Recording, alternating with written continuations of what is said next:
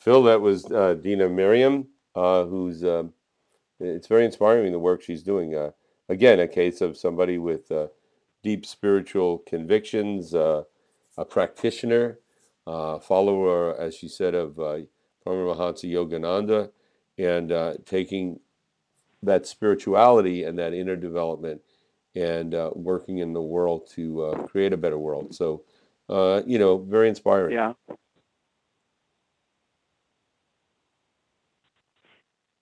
Uh, always inspiring. I always uh, um, have been impressed with her work and um, hope that others are as well. She's a good uh, role model for the balance of the inner and inner inner development and good citizenship and responsibility responsible action in the world. Yeah, I mean, one of the things she brought out that you know um, is uh, an issue that should really be pushed and pursued, and that is that a lot of major religions, let's look at Catholicism, uh, uh, have sexist uh, policies uh, institutionalized. You know, we have very, as I said, we have very progressive Pope, a Pope Francis, but you know, you can't be a cardinal, you can't be a bishop, you can't really, you can't be the Pope, you can't have a leadership position in the Catholic Church uh, w- if you're a woman. And uh, I think the parishioners, the people in those religions, should absolutely not tolerate it. They it should be thought of in the same way as if uh, a major religion had a policy where you know people of color could participate but cannot take positions of leadership. It's just wrong, and, and I don't buy into uh, you know uh, well this is what what it's been going on for thousands of years. I mean slavery went on for thousands of years, so it's uh, you know that that's not a um, a, a a legitimate reason for having those policies, I think. Well, um, I will vote for you if you're up for running for the next pope. Yeah, I I, I think that you know actually I remember back in uh, days when I was taking what was called catechism, Catholic training or indoctrination or whatever you want to call it, and uh, and it was some very interesting stuff. And I remember once a priest saying the only criteria for being a pope was that you were a man and that you were alive. There wasn't even a ruling that you had to be a Catholic, but it was that a man, a man, not a woman. So so that that's very deep in, their thinking and their beliefs. And I don't know where that came from because I don't remember ever reading anything in the New Testament about that. Mm. Well, but you know, attitudes toward women that we have now are relatively modern, uh, sort of evolutionary development. People always in in hi- history, um, men always felt uh, women shouldn't be in positions of leadership, and we we know the whole history. Right. So some some institutions evolve more slowly than others, I guess, and and I guess they justify it uh, with theological arguments mm-hmm. or historical arguments. You know, I always hear, you know, well, Jesus didn't, you know, the 12, 12 uh, apostles were men, so therefore, yeah, know, right, we can't have women.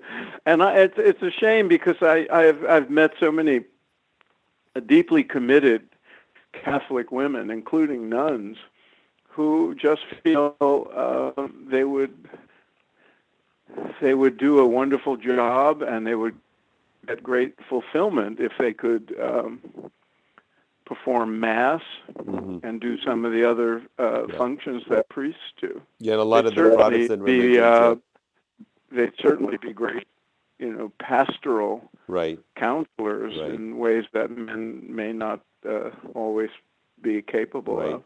And in conservative and Orthodox Judaism, uh, I believe it's the same way that uh, Reformed Judaism, you could have a woman rabbi, but I believe the conservative yeah. Orthodox would not allow well, it. I, there may be in among the conservative Jews uh, female rabbis, but I, you know, I don't know how that works. It's not quite as right. It's not as hierarchical as the Catholic Church. The Catholic so. Church has really very rigid, strict, uh, you know, written uh, rules. It's you know, there's no there's no wiggle room there really. But getting back to Dena's work, I mean, I, th- I think it's uh, fabulous what she's doing, and you know, a spiritual practitioner who is uh, committed to changing the world, uplifting people, uh, you know, and especially her work in uh, in the uh, in uh, uh, the environmental issues that are becoming, you know, real issues today. I mean, Mother Earth, uh, you could argue, is being uh, destroyed, and uh, only uh, human beings can turn that around, and only human beings caused it.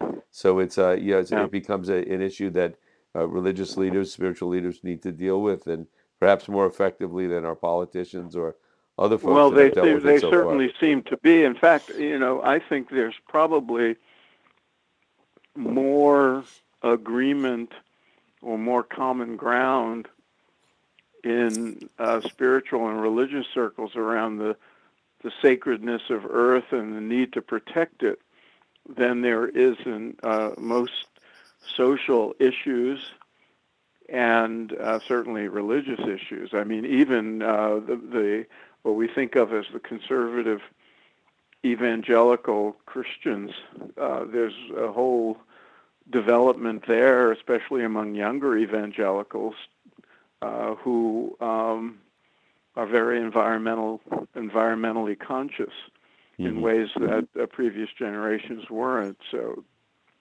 Right. it's one of the ways. It's one of the uh, uh, issues around which uh, people are more likely to come together uh, across the uh, boundaries of traditions. Right. Yeah. I mean, she mentioned uh, her interactions with Native American spiritual leaders, and, and I think one area of leadership, one area where they are proving to have been very advanced in terms of their thinking is the the relationship between human beings and the earth, and the sacredness of the earth, and uh, the responsibility toward the earth, and thinking many generations ahead, which is something that. Uh, you know, our our culture, uh, Western civilization, hasn't really given much thought to over the last many centuries, and now uh, maybe paying a, a very high price for that. And yet, Yeah. and still, folks uh, within our culture fighting that. So, Yeah, and you know, one can see doing work on behalf of the environment as um, a spiritual act, as a a, uh, a sign of one's spiritual commitment to making life on the planet better, and and uh, a form of perhaps karma yoga mhm. to engage in service and and be protected. There's something about even something as minor as recycling or you know being conscious of not wasting water that connects you in a certain way to the earth and the natural environment and you know and, and if you look at that a certain way it's it's a spiritual act right?